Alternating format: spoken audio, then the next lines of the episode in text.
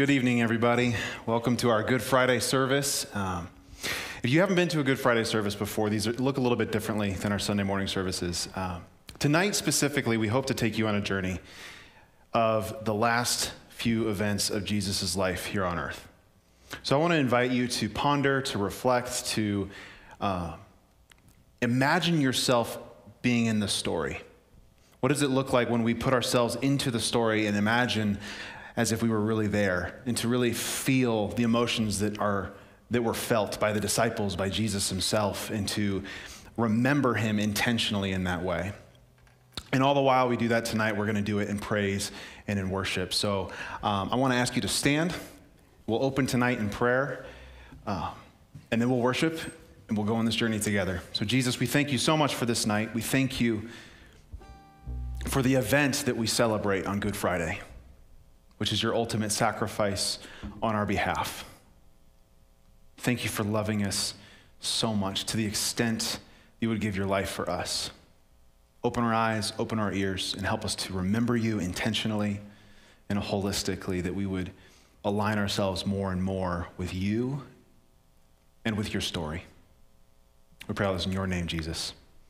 Amen.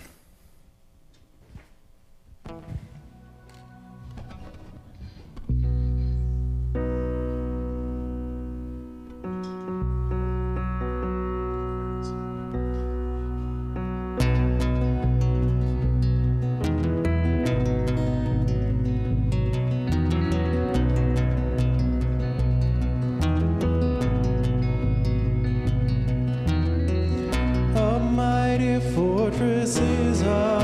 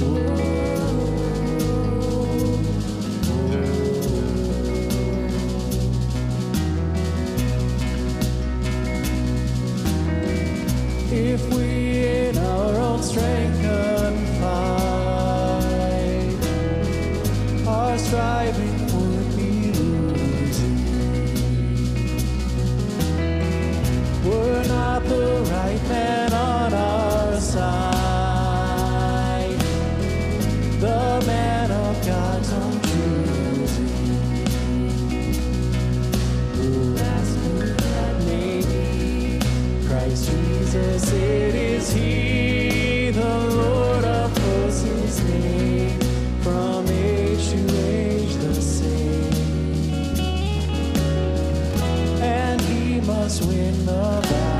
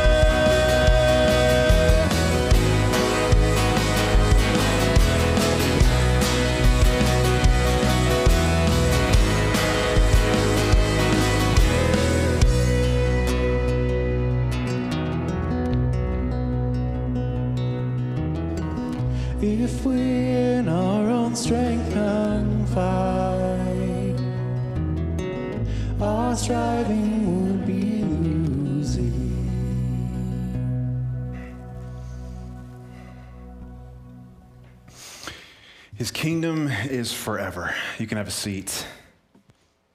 Jesus came proclaiming the kingdom of God. That was the, the essence of his message. It was the good news. The kingdom of God is here, it is near. And as he entered Jerusalem on Palm Sunday, which we observed last Sunday, um, Brian brought us a great message on that. We discussed that Jesus enters into this final week of his life, Holy Week, in victory. This triumphal entry on Palm Sunday, he enters Jerusalem as a king. He's ushered in and he brings this new kingdom with him. The Holy Week is so important that one quarter of all of the Gospels is devoted to this one week of this man's life. It's that important. And now, even though many events happened during this last week of Jesus' life, I want to draw our attention to the night before, the night before Good Friday. That night, Jesus celebrated his last dinner with his disciples. It was his last dinner. And what we can overlook sometimes, especially as Christians, we can overlook or just gloss over the fact that it wasn't just any dinner, it was the Passover. It was the Passover meal. And if you don't know much about Passover, that's for the Jewish people, that was one of the most important celebrations of their entire religion because it was, it was a way to commemorate God's saving act in Egypt. When he was bringing them out of Egypt and delivering them out of there, you've, you've probably heard of some of the plagues, some of the many plagues that, that God um, brought against Egypt, against Pharaoh, to try to convince him to let his people go. Well, finally, the last one was so severe that it involved the death of the firstborn son of every Egyptian. And so, what God had the Israelites do is He had them slaughter a lamb and cover their doorposts with the blood as a marker so that God would pass over those homes, the homes for the Israelites. That's why it's called Passover. And so, this was an event that was supposed to be celebrated and remembered every single year for the Jews. And this happened to fall the night before Jesus' death. He wanted to celebrate this with his disciples. And that is the context of the Last Supper, of communion. Jesus uses this night to institute a completely new practice that we celebrate today, that Christians across the globe in every age continue to celebrate, which is communion. He takes the bread and the wine, which were actual elements of the Passover meal, they played a role in the Passover meal. He takes those elements and gives them completely new meaning. And the Passover lamb, he takes that image and gives that new meaning by taking it on as a new title the Lamb of God, sacrificed for us. In John chapter 1, verse 29, the, John the Baptist prophetically sees Jesus and calls out and says, Look, the Lamb of God who takes away the sin of the world. Jesus took this night and gave it completely new meaning. So, as we look and move into the events of Good Friday, I want us to celebrate the Lord's Supper, celebrate communion together, just as Jesus celebrated the Passover meal with his disciples.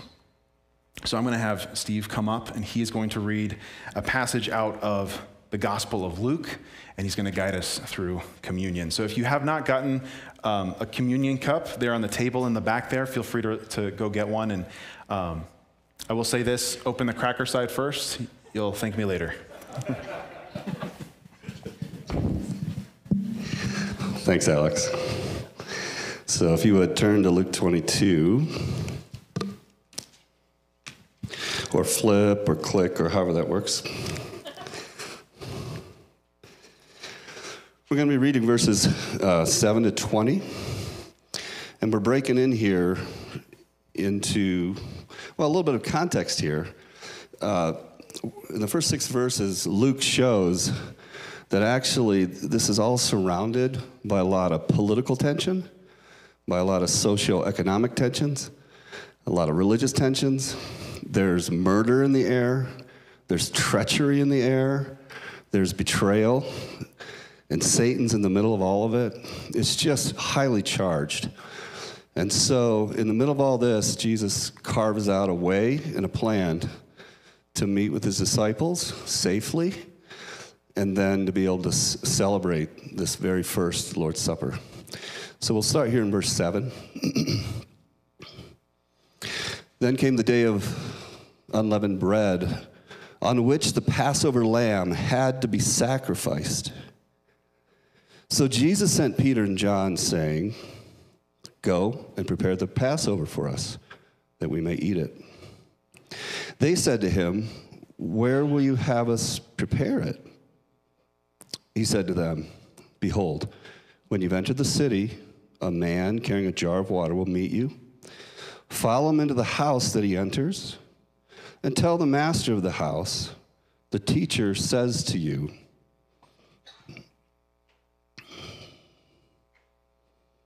I'm sorry here. the teacher says to you, Where's the guest room where I may eat the Passover with my disciples? And he will show you a large upper room furnished. Prepare it there. And they went and found it just as he had told them, and they prepared the Passover.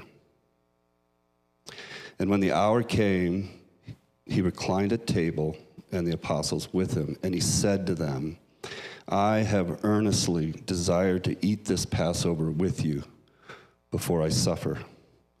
For I tell you, I will not eat it until it's fulfilled in the kingdom of God. And he took a cup, and when he had given thanks, he said, Take this and divide it among yourselves. For I tell you that from now on I will not drink of the fruit of the vine until the kingdom of God comes. And he took bread, and when he had given thanks, he broke it and gave it to them, saying, This is my body, which is given for you. Do this in remembrance of me.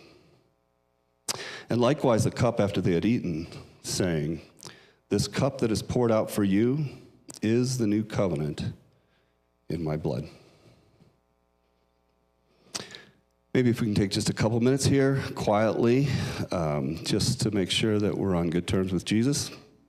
And then in a couple seconds here, I'll go ahead and lead us in the eating of the bread and drinking of the wine.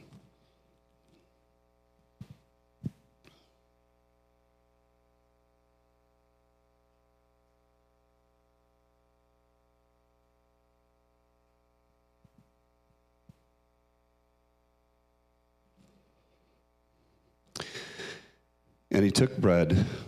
When he had given thanks, he broke it and gave it to them, saying, This is my body, which is given for you. Do this in remembrance of me.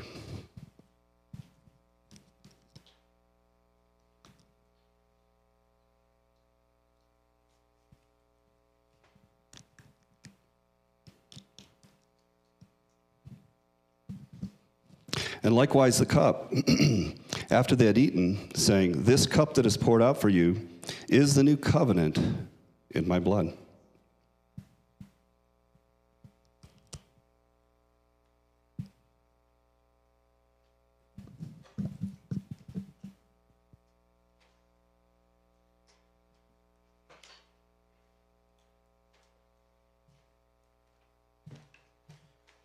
As we continue along this journey in Matthew's account of the same event.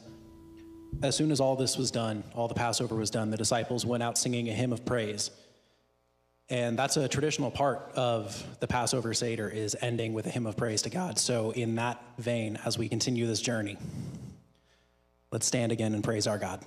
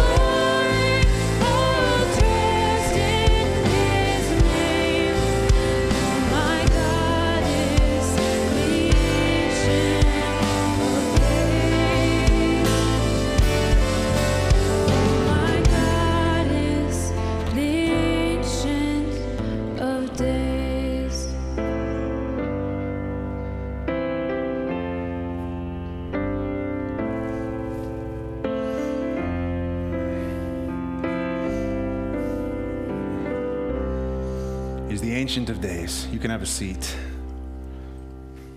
I love the lyrics of that song. He's the Ancient of Days. I will trust in his name. He is the Alpha and the Omega. We sing that a lot and we say that a lot that we trust in, our, in Jesus and we put our faith in him. But faith is difficult. If you've been walking with Jesus for any number of years or if you've struggled to walk with him at all, you know that faith is difficult. We live in a world that loves the idea of faith, but that doesn't hold on to it for very, uh, very long or very often. For a lot of people, I think that faith has become kind of cute in the sense that even if we think back to the last couple of weeks, these last couple of weeks, especially for our community, but across the world and the country, have been a really hard couple of weeks. It's filled with darkness and pain. And faith is hard to have, but when someone stands up with faith, especially when there is no reason to do so, the rest of the world will tend to look at that person and, and say, oh, that's nice. Like that, that's nice that that person has faith, but simultaneously we will hold on to a sense of hopelessness, of defeat, or even nihilism. Because we recognize that this world is broken, deeply flawed, and it's not as it should be. There is so much hurt, abuse, hatred, vitriol, injustice, murder. There's so much evil. How is it that human beings can be capable of some of the most amazing beauties and goods in this world, but simultaneously be capable of the most sinister evils? There's sin, there's darkness, and there's evil. You know, one of the things that is used most often against the Christian faith to argue against the existence of our God is something called the problem of evil. You may have heard it before. And normally it's more personal than we think. Normally it goes something along the lines of if your God is so good, if your God is so powerful, how could that happen? We look at the events of this last week at King Soopers. How could that happen if your God is so good and so powerful? Well, the thing is, with the Christian faith, we acknowledge the problem. We acknowledge that evil exists and that it needs to be dealt with. We know that deeply. It has to be dealt with. So the question of Good Friday is not why is there evil? The question of Good Friday is do we fully understand the gravity of evil? Do we fully understand the force of it? Do we, do we fully understand what it was that Jesus was out to do away with? Because we couldn't solve the problem. Human beings can't do it. Romans 1:10. No one is righteous, not even one.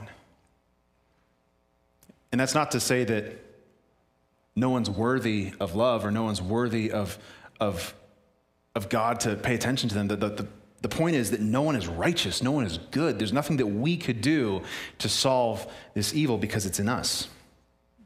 When we come to Good Friday, we come to the ultimate expression of human evil. A man was falsely accused. He was beaten, he was spit on, he was mocked, he was betrayed, he was brutally crucified and ultimately completely rejected as being worthy of life.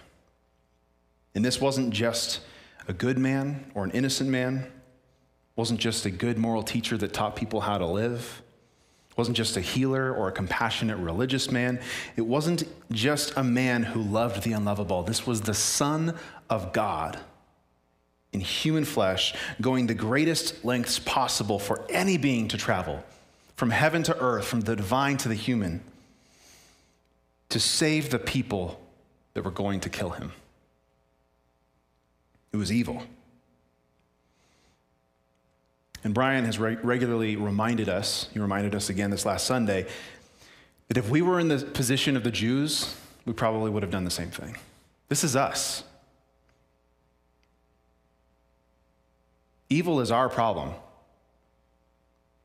Human beings killed Jesus. It was our sin that put him there in the first place. Our sin, our evil, our selfishness, our violence, it's all of us. That's what made the cross necessary. It was evil. But see, the miracle of God is that he takes evil and miraculously shapes and molds it and recreates it into good.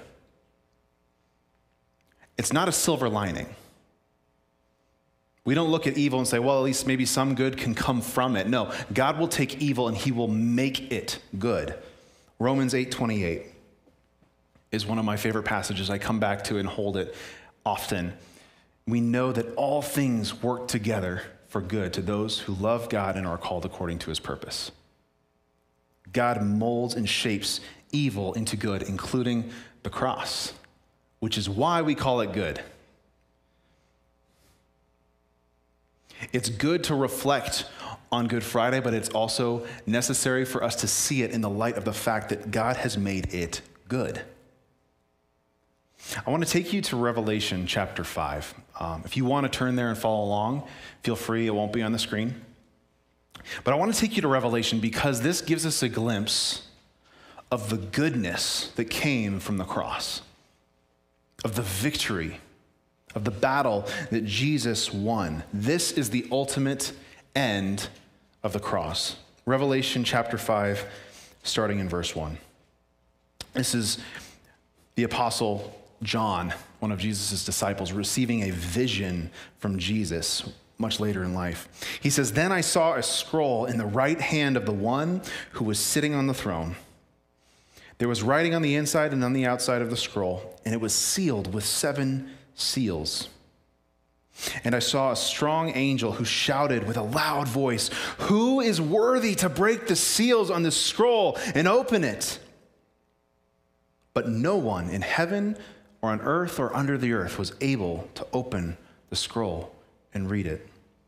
Quick caveat there's a lot of imagery here that it's hard to understand, and I don't really understand it a whole lot either. But John sees this and he says, Then I began to whip, uh, weep bitterly because no one was found worthy to open the scroll and read it. But one of the 24 elders said to me, Stop weeping. Look, the lion of the tribe of Judah, the heir to David's throne, has won the victory. He is worthy to open the scroll and its seven seals. Then I saw a lamb that looked as if it had been slaughtered. Jump ahead to verse 7. He stepped forward and took the scroll from the right hand of the one sitting on the throne. And when he took the scroll, the four living beings and the 24 elders fell down before the Lamb. Each one had a harp, and they held gold bowls filled with incense, which are the prayers of God's people. And they sang a new song with these words You are worthy to take the scroll and break its seals and open it. For you were slaughtered, and your, bu- your blood has ransomed people for God from every tribe and language and people and nation, and you have caused them to become a kingdom of priests for our God, and they will reign on the earth. Jesus, the Lamb of God, the Lion of Judah, the Passover Lamb, he is worthy to open the scroll. He won the victory. He purchased us for himself. That's the fullest extent of the cross. When we see and reflect on all of the evil, all of the, the death, the destruction, the hatred, the violence in this world, we see in the cross that Jesus purchased us with his blood. He's worthy to open the scroll because he was slaughtered. As evil as that day was, it was good for you and for me. Our hope is in the cross. And of course, there's more to that. We look forward to Easter, but as we sit with this and wrestle with how terrible that day was, that dark, dark day, we know that, that Jesus is worthy, that he is able. So, with that in mind, um, I want to invite you to stay sitting for this song and reflect on the words. Um, there's a few lines where you can respond as well. It'll be depicted on the screen, but uh, I want you to reflect as we sing this song on the truths that we just read in Revelation. So Tanner is going to lead us in that.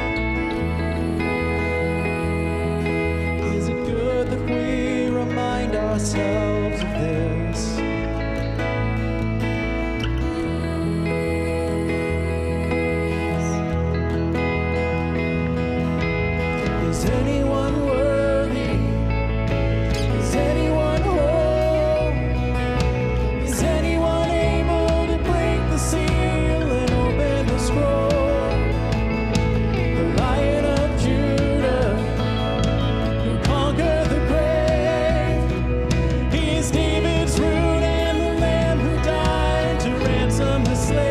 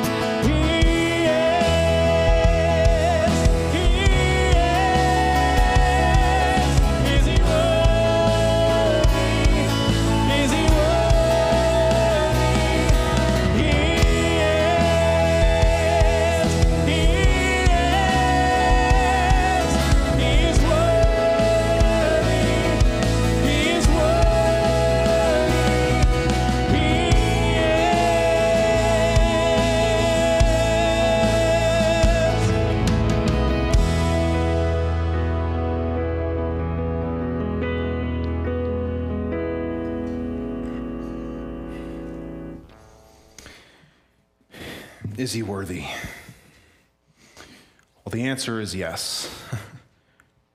but it's a question that we continue to ask today.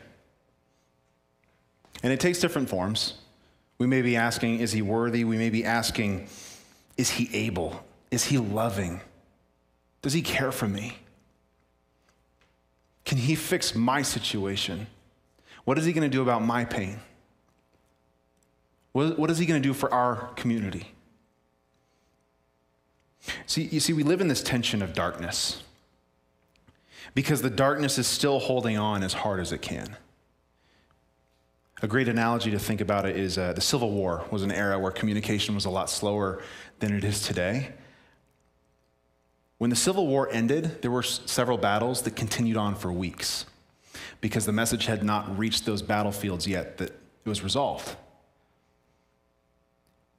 You see, the, the battle continues, but the war is won.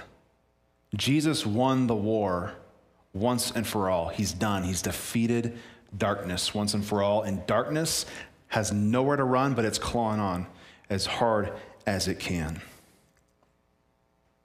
But we doubt. We're left in this tension. We're left in this world where there is still so much darkness. There is still so much pain. There is still so much evil. So we doubt and we wrestle. Can he really overcome our darkness, our suffering, our hardships? Even though we know the story, even if we understand the gospel, even if we believe in Jesus and try our best to walk with him, we're still in the middle of this junk. We're in the middle of it. And even after Jesus paid the price, his, his disciples didn't fully understand. They doubted, they scattered, they ran. They didn't know, they were confused. But Jesus had already paid the price that was necessary. The benefit of a Good Friday is when we take this time to intentionally remember what Jesus has done for us, when we look at Jesus and reflect on what he's done for us, that gives us a sense, a foundation to rest on, knowing that what our God says is true. When we look to the bloodied, mangled face of our Savior, we see the depths of his love for us. We see the lengths that he went, the evil that he bore, so that we could be his. And he promises us that he ha- has dealt with our sin, with our evil, with our death definitively. He's dealt with it.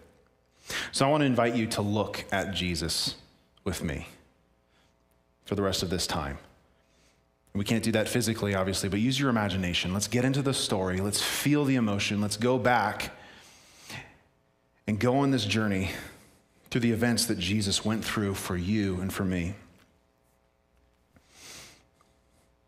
The night before, he was in the Garden of Gethsemane. Mark 14 35. Jesus says, My soul is crushed with grief to the point of death. He hadn't even been touched yet by one of his enemies, and his soul was crushed already because he knew what was coming. He was betrayed by one of his 12. One of his 12 closest friends. He walked with him for three years. They did everything together. And he betrayed Jesus for some money. The rest of his, his disciples completely deserted him and ran away, afraid. When he's brought before trial in front of the high priests, Mark 14, 56, it says, Many false witnesses spoke against him. Many false witnesses, not one or two, many. But they couldn't keep their story straight. Can you imagine? Can you imagine being put on trial and witness after witness after witness comes against you and makes stuff up and it doesn't line up with anybody else's story? But collectively, including the high priests, everybody dislikes you so much they still want you dead. They will do anything it takes to get you there. It's unbelievably unjust. In Mark 14, 61 through 65, in trial, Jesus finally answers them. He was silent up to this point, and the high priest asks him, Are you the Messiah, the Son of the Blessed One? Jesus responds, He says, I am.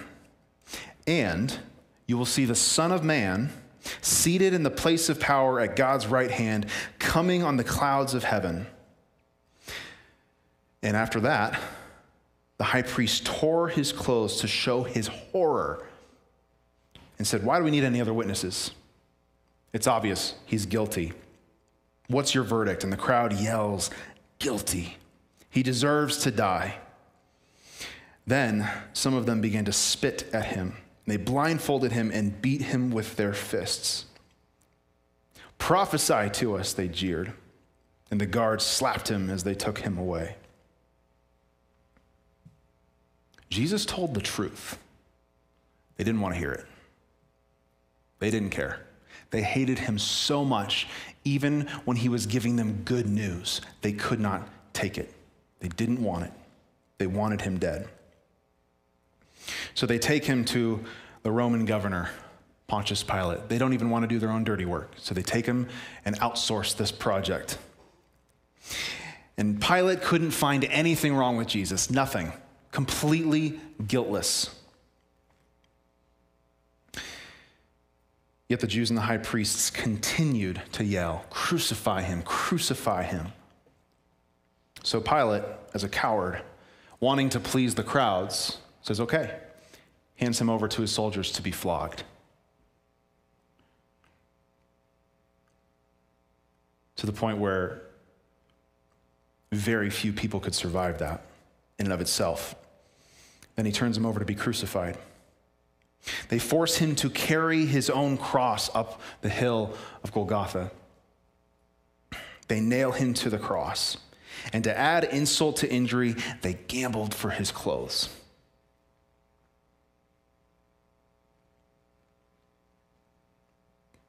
They mocked him, they spit at him, they made a crown of thorns and forced it on his head.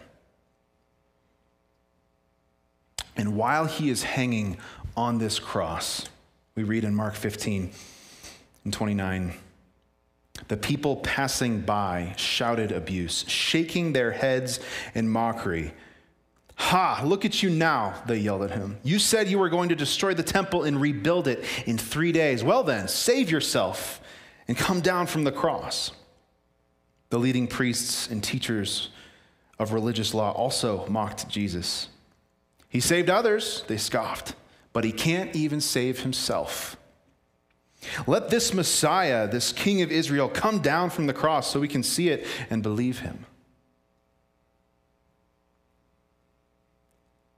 They don't know who they're talking to. They have no idea who they're talking to. Even the men who were crucified with Jesus ridiculed him. This is what Jesus went through willingly for us.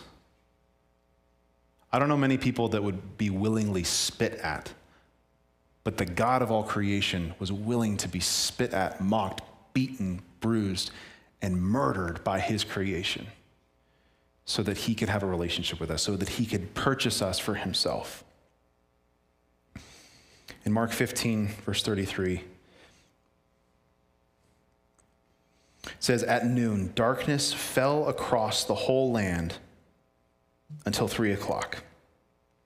Then at three o'clock, Jesus called out with a loud voice, Eloi, Eloi, lama sabachthani, which means, My God, my God, why have you abandoned me?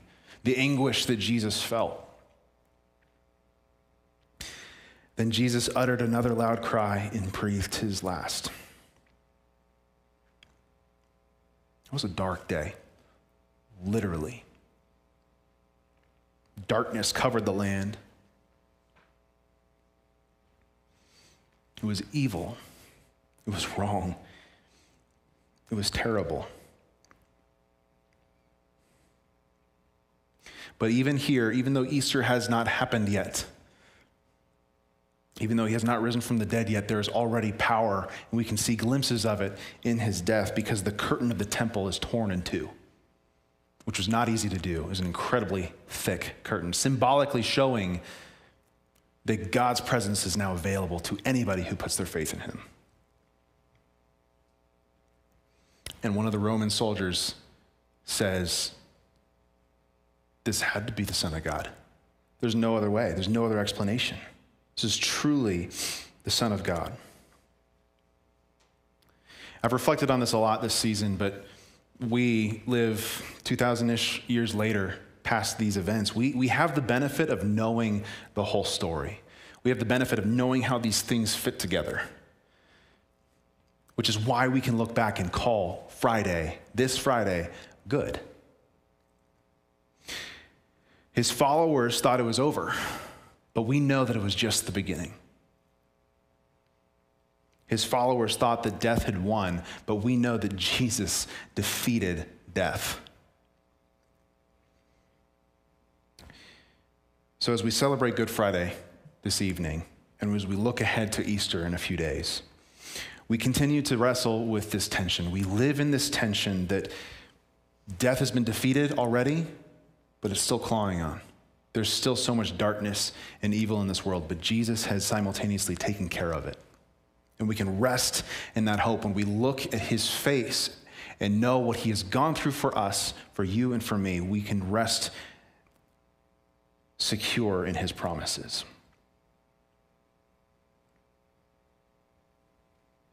So, as we celebrate the rest of this Good, Good Friday, we choose to worship. We will praise his name. We'll praise Jesus for this sacrifice because he is worthy to open the scroll. He's conquered death, he's won the victory, and he has purchased us for himself. He has purchased you. You are his, you belong to him because of the cross. So let's look to the cross, praise his name, and sing our devotion to him. Let's stand.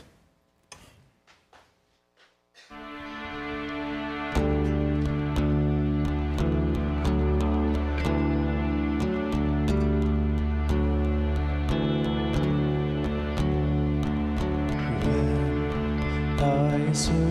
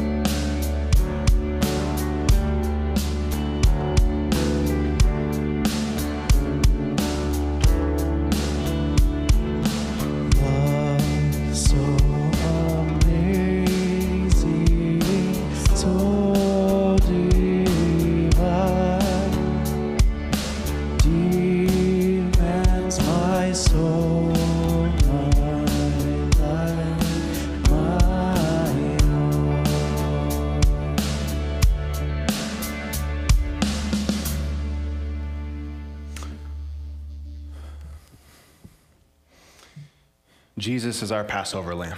Just as the night before the day of his death, he took on this title, this new meaning of, of the Lamb of God. We get to look to Jesus as our ultimate sacrifice. And it is because of him, it is because of the cross, that God has completely passed over our sin. It's not held against us, it's not even recognized. Jesus has taken care of it once and for all.